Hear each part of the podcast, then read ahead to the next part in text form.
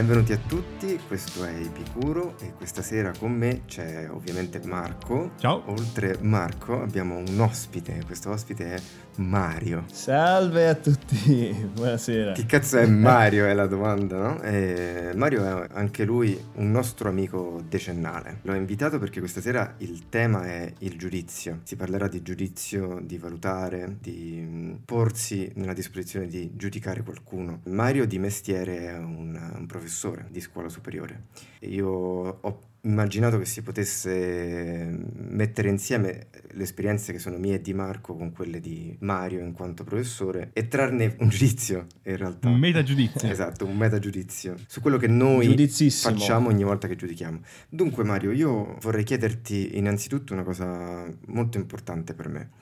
Perché Certamente. io credo fermamente che il disporsi nel giudicare qualcuno nel tuo mestiere, ma anche nella vita, insomma, quotidiana, illumini molte parti di sé, nel senso che eh, ogni volta che io mi ritrovo a dover giudicare qualcuno, farne una valutazione, significa anche interfacciarmi con quella che è la mia griglia di valori, con quella che è la mia percezione del giusto e del, eh, di ciò che è sbagliato, con quello che io ritengo corretto e quello che invece mi sembra un errore. Questa esperienza del giudizio con i tuoi ragazzi in particolare, vorrei chiederti per prima cosa, che parti di te ti mostra? Cioè, quale Mario esce fuori nel momento del giudizio? Perché non è sicuramente il Mario a cui sei abituato, immagino. Eh, è una domanda molto interessante, una domanda che ci si pone spesso, da insegnanti soprattutto, ma, ma penso come hai detto tu, un po' in moltissimi altri casi della nostra vita in cui siamo chiamati a giudicare qualcun altro, giudicare le sue prestazioni. Sì. Diciamo che eh, io mi chiedo spesso spesso se effettivamente l'idea di dare dei giudizi sia qualcosa che non faccia direttamente parte della natura umana. Quando penso com'è il Mario che giudica, io penso che, come direbbe, non so, Ungaretti,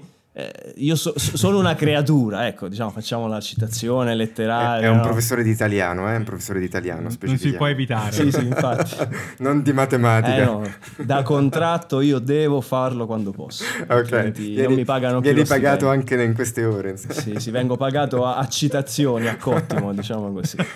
Va bene, quindi diceva un, Ungarelli? Ungare, Ungaretti, come dicono purtroppo molti dei miei esatto, alunni, esatto. unga, Ungarerri, Ungarelli. Ungarelli Ungarelli è stato il mio preferito. Ungeretti cose veramente dell'altro pianeta. Quindi un, Ungeretti. Vabbè, Ungaretti molto semplicemente diceva sono una creatura, è una, una, poesia piuttosto famosa. In realtà l'argomento per cui si identifica così è, è, un po' diverso dalla nostra questione. Però mi piace pensare a questa frase, eh, nel senso che io mi identifico come un essere umano, ok? Certo. Diciamo che valuto molto l'aspetto primordiale dell'essere umano, eh, il pensiero primitivo primordiale, diciamo. Qualcuno mi, mi, ha anche definito primitivista, se non sbaglio. Io credo che eh, l'essere umano sia fatto per giudicare, nel senso mm. che il giudizio cos'è? È la valutazione di qualcosa che vediamo all'esterno e l'essere umano ha tutte le caratteristiche, è nato e cresciuto e ha avuto il successo che ha avuto grazie a queste caratteristiche. Penso alla posizione eretta che è nata no? quando l'uomo ha abbandonato gli alberi e si è trasferito suo malgrado nella savana. E la posizione eretta ci permette di vedere le cose da una certa distanza, una distanza notevole. Però ecco,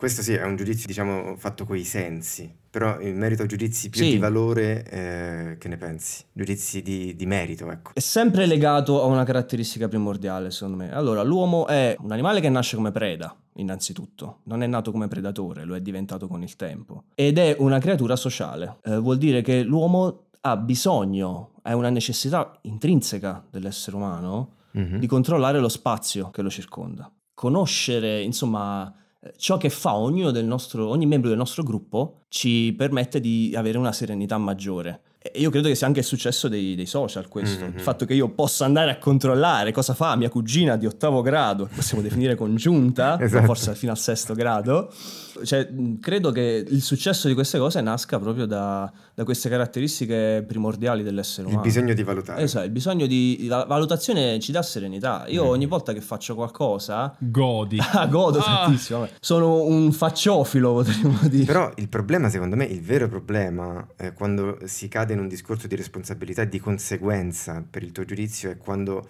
non sei tu il diretto interessato del tuo giudizio, ma è un'altra persona. Tra l'altro, quando gli effetti del tuo giudizio ricadono su un'altra persona. Beh, sì, Eh sì. Ah, non solo gli tu effetti. puoi avere anche un giudizio che non, non ha nessun effetto e non, non frega nessuno. Però se il tuo giudizio effettivamente va a cambiare la vita di qualcun altro, quello è il più importante. Però un giudizio, allora questo, questo diventa davvero una discussione di lana caprina che vorrei evitare perché, ok, non è il luogo giusto, però non ogni giudizio deve avere un effetto per essere un giudizio fatto e finito. Nel senso che io credo un Siamo un giudizio... professore, sì. No, no, ma intendo, dipende che cosa si intende per giudizio. Alla fine, se, se si prende la definizione mariana di giudizio, tutto sommato è un, eh, una valutazione complessiva su qualcosa no? che tu stai osservando e valutando. Assolutamente. Quindi non necessariamente la valutazione, anche se io dico sei brutto come la morte, eh, non ti ho cambiato la vita, ma ti ho giudicato, cavolo. E, e la mia incisione sulla tua vita è più o meno Eh, irrilevante. ovviamente eh, eh, hai cambiato la vita perché hai esternato il giudizio. Eh, eh.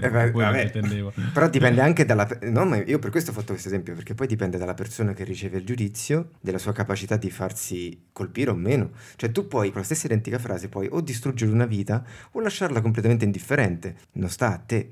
La tua scelta delle parole è quella. Poi sta all'altra persona assumere queste parole a suo modo. Quindi magari se io lo dico al me dodicenne, sei brutto come la morte, sarei completamente eh, Sì, morto, l'effetto, no? l'effetto è devastante. Ecco. Se me lo dicono certo. ora, come mi dicono effettivamente che mi capita, e mi lascia, Ti mi dico lascia abbastanza... come la morte. Sì, sì, ma talvolta. Si fa spallucce, insomma, sì, cioè, ormai ma- abbiamo le spalle abbastanza larghe, allargate dagli anni che sono Esatto. passati. Si dice assorata. Mm.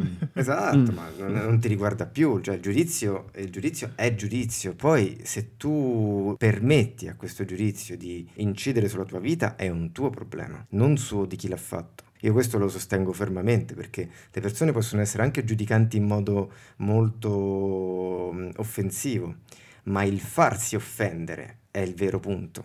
Perché eh, eh, a Mario possono dire eh, sei un napoletano di merda, ma sta a lui reagire a questo giudizio. Io non concordo moltissimo perché è intrinseco nella natura umana reagire sempre a quello che uno riceve. Quindi è un po' strano per me sentire dire che uno può buttare fuori le cose è tutta la responsabilità degli altri reagire nel modo migliore. No, Eh, assolutamente. no, no, sì. Io per, per quanto mi Eh, riguarda un giudizio può essere che te lo tieni per te oppure che lo butti fuori. Questa è la grande dicotomia. Certo. Eh, Mario è messo nella, nella situazione di dover spesso buttare fuori questi giudizi, che è una cosa che Per è- mestiere, cioè, certo. per me sarebbe estremamente difficile, cioè, Cazzo. continuamente dover buttare fuori giudizi. Io. Sì, non lo, assolutamente. faccio, non lo faccio quasi mai di buttare fuori giudizi perché so che possono essere estremamente impattanti sulla vita altrui. Per cui è una, una scelta di vita quella di, di fare questo mestiere che io, caspita, eh, stimo tantissimo. Guarda, sulla sponda di quello che ha appena detto Marco, ti chiedo infatti quanti dei tuoi studenti assumono il giudizio, diciamo, di voto mh, sulla loro prestazione, no? Come invece un giudizio complessivo sulla loro persona? Cioè, quanti di questi ragazzi si risentono del voto non solo perché magari è un 4, ma perché loro si sentono un fallimento? Eh sì, è una domanda che purtroppo ci poniamo spesso. Premetto che a me eh, il giudizio non piace, nel senso che io lo devo fare, è una parte del mio mestiere. Ci tengo anche a ribadire questo. Noi spesso veniamo considerati per i voti che mettiamo, ma io credo che i voti siano solo una piccolissima parte del nostro lavoro. Mhm. Il nostro lavoro è educare, educare è grosso modo abituare a quella che è la vita al di fuori della scuola. Noi prendiamo ragazzi, io prendo i ragazzi che ormai hanno finito il loro percorso scolastico, almeno quello della scuola Dell'obbligo. primaria, secondaria, definiamola dell'obbligo, sì. Insomma, questi ragazzi una volta usciti da lì si troveranno davanti a una vita che è fatta di giudizi subiti e giudizi da fare, in Mhm. questo senso. Forse non esiste un mestiere in cui il giudizio non sia necessario, anche il giudizio della valutazione altrui. Ogni giudizio che noi facciamo in qualsiasi mestiere ha delle conseguenze sulle vite altrui Mm. e- ed è inevitabile perché fa parte del- dell'essere umano. Comunque, dopo questo piccolo cappello, Sì. forse non così piccolo, un sombrero ormai. eh, i ragazzi dipende molto dai ragazzi. Allora, il voto è quello che loro vogliono perché è l'elemento che permette loro di essere riconosciuti come qualcosa. Eh, io odio quando i ragazzi mi chiedono se ho corretto, che ne so, un compito in classe, dico sì, li ho corretti quasi tutti, mi chiedono prof io che voto ho preso, dico no, non te lo dico, te lo dirò nel momento in cui vediamo il compito insieme e ti faccio capire quali sono i tuoi errori. Alla fine dei conti certo. al ragazzo nella gran parte dei casi interessa solo del voto, certo. esattamente. Certo. A me non piace questo, alla fine noto che i ragazzi che effettivamente non sono solo interessati al voto, ma effettivamente agli errori che hanno commesso o a, uh, mi chiedono dei consigli per uh, migliorare, sono quei ragazzi che hanno una certa ambizione, i ragazzi che che vogliono migliorare se stessi, eh, i ragazzi che molto probabilmente nella vita avranno un certo successo. Io credo questo. Di conseguenza mm. purtroppo il voto è importante, ma è un male necessario, come si suol dire. Io vado molto anche sulla autovalutazione. Sempre tornando all'inizio, tu hai detto che il giudizio che noi diamo, che resta dentro di noi, è qualcosa di positivo. Ed è verissimo, perché noi abbiamo bisogno di questo. E la scuola deve anche insegnare ad autovalutarsi. Per fare una corretta autovalutazione è importante anche vedere come ci si è valutati dagli altri.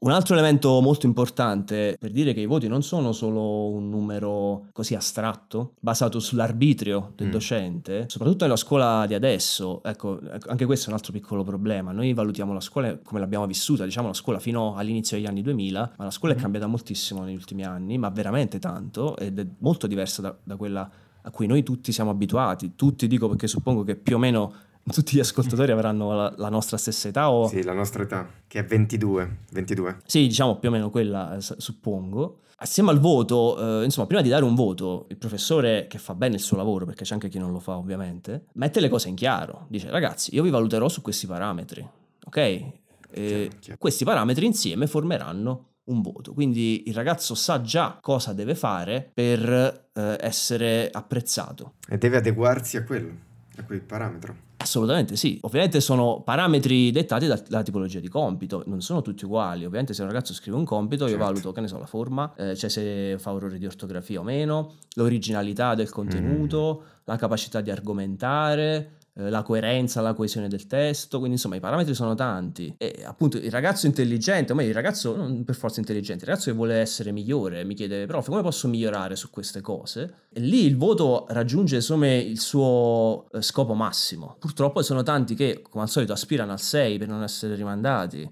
O vogliono prendere l'8 e il 9 perché il compagno ha preso 7,5 o perché sanno che la mamma donerà a loro un certo dono con eh, un determinato voto. il motorino. Esatto, questo, questo forse è una, è una cosa delle più brutte, però Fa Io ero uno di quelli però, eh? Io ero uno di quelli e guarda come sono diventato. Adesso un podcast, sono Sei una persona di, di totale successo. Io trovo che ci sia un grande problema quando si comincia a cercare di sperare di imbrigliare un giudizio in una scala di valori che cerca di essere più oggettiva possibile. Io ripenso molto a come i sistemi di leggi eh, civilistico e penale sono stati generati. Si cerca il più possibile di non creare dei sistemi oggettivi ad libitum libitum, perché più cerchi di uh-huh. imbrigliare la realtà in parametri oggettivi, più la realtà cerca di sfuggire fuori e si creano delle situazioni paradossali nei sistemi. E quindi si cerca il più possibile di lasciare delle zone grigie in modo tale da far sì che i giudici abbiano modo di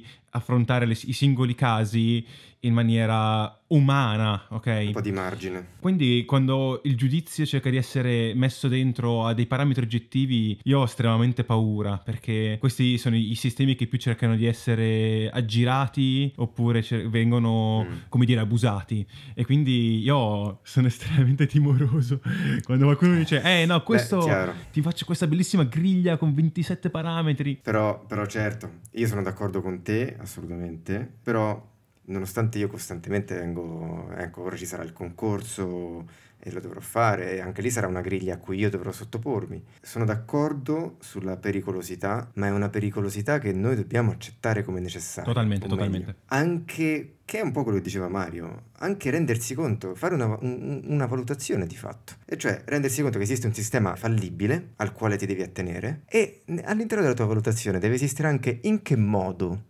posso portare a mio vantaggio la fallibilità di questo test, di questo concorso, di questa Che è valutazione. più facile quando hai dei parametri che dovrebbero essere almeno dichiarati, questo sì, di sicuro. Certo, certo. Purtroppo, purtroppo è così. Io penso che ogni incontro con un altro essere umano in un certo senso sia una lotta, anche Mhm. inconscia eh, in molti casi. Chiaro. Anche se io non ho alcuna voglia di avere la supremazia. Anche il dialogo che stiamo facendo adesso, in un certo senso, no? ci stiamo scambiando delle opinioni. Ovviamente sono serenissimo e ascolto con molto interesse le vostre opinioni, ma inconsciamente, in quanto essere umano, in quanto creatura, appunto, il mio obiettivo è quello di prevalere su di voi. No, ma perché? certo. Ma dai, ma. Inconsciamente, ovviamente. Sì, Io sì, voglio poi ripariamoci bene, dietro vediamo. inconsciamente. Però appena mi volterete le spalle, insomma, vi sparerò fino a quando non mi direte sì Mario, hai Pezzo ragione. di merda, vieni qui a casa nostra Con la mascherina però. con la mascherina, i guanti. sulla tua certificazione, la quarantena, ci avete fatto anche questo giro? Sì, sì, scrivo sulla certificazione, devo mettere a posto delle cose molto importanti nella mia vita. Devo sistemare due fatti. Bene, io allora sono molto d'accordo con voi, e però vorrei... In realtà ho un po' capito come la pensate su questo tema che vorrei introdurre, e cioè io vo- volevo chiedervi a entrambi se pensate che ci siano giudizi positivi e giudizi negativi, o meglio, mi spiego meglio, se, se esistano giudizi sani e giudizi malsani. In realtà mi sembra di aver capito che entrambi pensate che esistono giudizi sani, che dovrebbero essere quelli su se stessi, quelli di autovalutazione. Io però vorrei cercare di complicare un attimo la cosa, o perlomeno provarci, perché io non sono così convinto che sia così. Io ho un po' l'impressione che anche quando ci stiamo giudicando positivamente, e cioè per esempio, che ne so, facciamo una valutazione positiva su di noi, no? Positiva nel senso di attaccata al reale, nel senso filosofico. so- eh, no, no, no, no, sì. esa- no, no, no, intendevo... O esatto, intendi fai- fai bene. positiva ottimista, diciamo. Positiva ottimista, non... Ok. Esatto, non attaccata al reale, esatto. Non so di cosa state parlando. Del positivismo, è una corrente. Ma non ti preoccupare, Marco, hai altre qualità. Quindi ecco, mi correggo, una valutazione su se stessi che sia di pregio, di valore e non di disprezzo, no? Persino in quel caso io ho l'impressione che sia un po' una zavorra e mi spiego, giustifico questa impressione. Perché credo che giudicarsi in generale sia uno spreco delle nostre energie. Nonostante la natura ci porti a questo, ma come tanti altri istinti, anche quello di uccidere l'abbiamo in qualche modo messo a, a bada, quindi insomma tanti istinti primordiali dobbiamo farci i conti e, e possibilmente mm, contenerli, no? Quantomeno. Sopprimerli è impossibile, ma contenerli sì. E io credo che il giudizio sia uno di questi. Proprio per quello che diceva Mario, credo invece che ci sia estremo bisogno di contenere, di imbrigliare il desiderio di giudicare. Non perché si debba fare la società senza giudizi, cioè non sto facendo un discorso hippie, eh, ragazzi, eh, sia, sia chiaro. Eh, cioè, sì, esatto, non voglio, non voglio fare, non voglio creare la società. Puffa di qua, puffa Sì, di là. Non voglio puffare in questo senso, ma voglio perlomeno proporre il fatto che il giudizio, anche quando presupposto giudizio sano, è in realtà un problema, è un dispendio di energie inutile.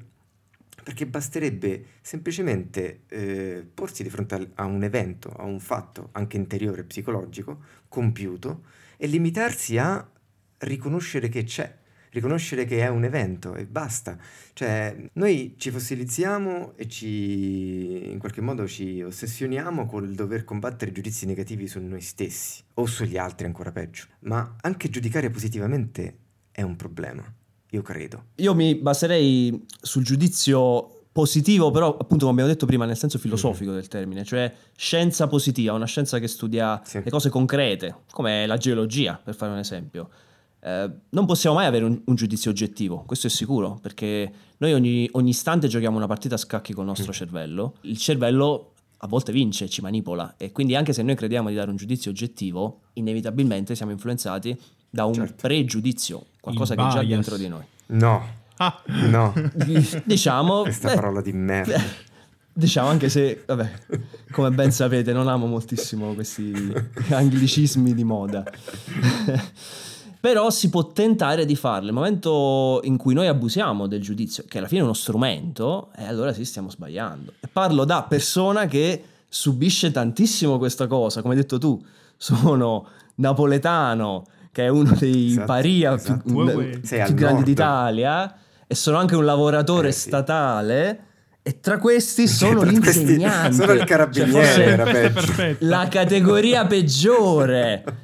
Eh, l'uomo dai tre mesi di ferie che lavora solo 18 ore a settimana. Quindi sono veramente una persona In disprezzabile in Sì, sì, qualsiasi istante. Però appunto il giudizio positivo, cioè allenarsi a capire se io faccio cagare in una cosa oppure no, per esempio, è un buon punto di partenza. Se io devo, anche a livello economico, pra- pragmatico, mm-hmm. diciamo, se io devo intraprendere un'attività e dico no, voglio fare il ferramenta, però non sono in grado di valutare le mie competenze al riguardo, rischio di fallire e che quindi rischio fortemente che questa cosa mi, mi, crei più problemi di quanti non me ne creerebbe il non farmi giudizi Chiaro. anche su me stesso. Quindi giudizio positivo sì, ma nel senso Attuale. di giudizio dall'alto. Ecco, un po' come diceva Calvino, ecco, seconda citazione. Questa sera. Stato, Miur, preparati a sganciare. Sono 20 euro così. Eh, valutare dall'alto, valutare dall'alto come fa il barone rampante dagli alberi, ha una visione d'insieme. Bisognerebbe raggiungere questo obiettivo che è una tendenza, non può mai essere il 100%. Grande penso. calzino. Ah, io vorrei riallacciarmi un attimino a quello che era il primo dei due discorsi che hai in realtà introdotto, che è se esiste un giudizio positivo o negativo, perché una cosa che ha cambiato molto il mio modo di vedere le cose è quando ho cominciato a pensare come tutti quanti abbiamo dei motivi per cui facciamo le cose. E quindi quando vedo qualcosa che mi farebbe arrabbiare oppure che mi farebbe tirare un giudizio molto di sangue, mm. mi sento spesso in dovere dovere di dover fare un passo indietro e dire perché questa persona sta facendo questa cosa. E lì è un buon modo per uh, riappianare i giudizi e cercare di essere un pochino più fondati sulla, sulla realtà dei fatti. E quindi se io penso perché questa persona sta facendo qualcosa, anche la peggiore delle cose ha un buon motivo per esistere in realtà. E questo posso anche farlo per me stesso, lo faccio spesso. Dico perché ho fatto questa cosa? E spesso e volentieri le motivazioni per cui vengono fatte le cose sono assolutamente più che ragionevoli. È molto difficile a quel punto dare un giudizio negativo alle cose, semplicemente c'è una situazione in cui ci si è trovati e si dà una reazione. Sì, assolutamente, è un mondo di cause e conseguenze, un mondo di grigi. Esatto, diciamo ovviamente così. non è che con questo mm. ragionamento si può giustificare qualunque, qualunque comportamento, sì. però diciamo che per esempio io mi sono arrabbiato spesso con le persone che parcheggiano in doppia fila, perché quando io vado in bicicletta sono un gran problema per me, no? E spesso avevo questi brutti giudizi verso queste persone, però poi mi rendo conto che in realtà è il sistema della città certo, che li mette in certo. queste condizioni e quindi ho smesso molto di pensare a queste persone come il fulcro della questione, mentre il fulcro è molto più distante. Quindi il giudizio non è più su queste persone, è molto di più sulla politica, per esempio, che è uno strumento astratto mm-hmm. e non è più fatto di singole persone. Questo mi piace molto, questo mi ammetto è uno strumento che uso abitualmente e che mi riprometto sempre di usare ancora di più. È difficile. E cioè quello di capire, esatto, che c'è sempre una ragione dietro le cose degli altri, anche quando mi paiono particolarmente stupide. E questo mi permette di evitare il giudizio che era quello che originariamente eh, stavo cercando di dire. La strada, secondo me, per sospendere il giudizio per quanto possibile, visto che è un istinto naturale, primordiale, ecco, magari sospendere non è la parola adatta, però diciamo imbrigliare il giudizio, è quello di capire che le ragioni per cui una persona sta facendo una certa cosa mi sono ignote necessariamente. Io non so cosa c'è dietro le azioni di una certa persona e devo dare per scontato che ci siano delle ragioni profonde, anche dietro un crimine. Anch'io non voglio giustificare Assolutamente, tutto. Voglio sì. fare un esempio. Lo spaccio. Lo spaccio che è finito in mano, che ne so, ad alcune fette della nostra popolazione qui in Italia. Ha una sua giustificazione socio-economica. Quindi, quando poi facciamo delle generalizzazioni razziste, dovremmo un attimo fare un passo indietro e vedere perché è successo esattamente in quel modo. Al di là di questo singolo esempio che genererebbe di per sé un intero episodio, eh, mi rendo conto di aver aperto un vespaio. Però, esatto, ritornando, ritornando in termini generali, anche perché si è fatta una certa, come si dice a Roma, io credo che il miglior modo di contenere l'effetto potenzialmente distruttivo del giudizio, se abbiamo a che fare con una persona che non è molto capace ad assorbirlo, è quello di ragionare sul fatto che c'è sempre una ragione che io non so dietro queste azioni che vedo. Quindi la domanda è, Mario, ma perché sei napoletano? Eh. Perché sei nato napoletano? Allora, dove cominciamo? Nacqui nel lontano 1986. Era un mercoledì. C'era il sole, ovviamente a Napoli. no, tutti, tutti, gli eventi della mia vita sono sempre accompagnati dallo scroscio della pioggia, sempre. Ovviamente. La classica nuvola di Fantozzi. Sed mandolino Classica nuvola di Fantozzi. Non c'è stata una volta, credo, in cui non abbia piovuto. Non me ne viene in mente nessuna, nessuna, zero. Incredibile. Te ne dico io una. Mentre registriamo il podcast non c'è la pioggia. Ma- Qui non sta piovendo. Almeno qui a Roma, non so a Milano No, non o lì su. No, verissimo. Mi, hai fatto squacqueriare il cuore. Oh. Si vedi, dice dalle vedi, mie un evento se l'abbiamo trovato. Io ti ringrazio Mario di essere venuto, mi ha fatto Io ringrazio piacere. voi per avermi ascoltato. Ringrazio Marco che è sempre qui con me, che tollera i miei È sproloqui. stato un piacere. E saluto chi ci ascolta. Questo era Epicuro. Alla prossima puntata. Ciao. Ciao.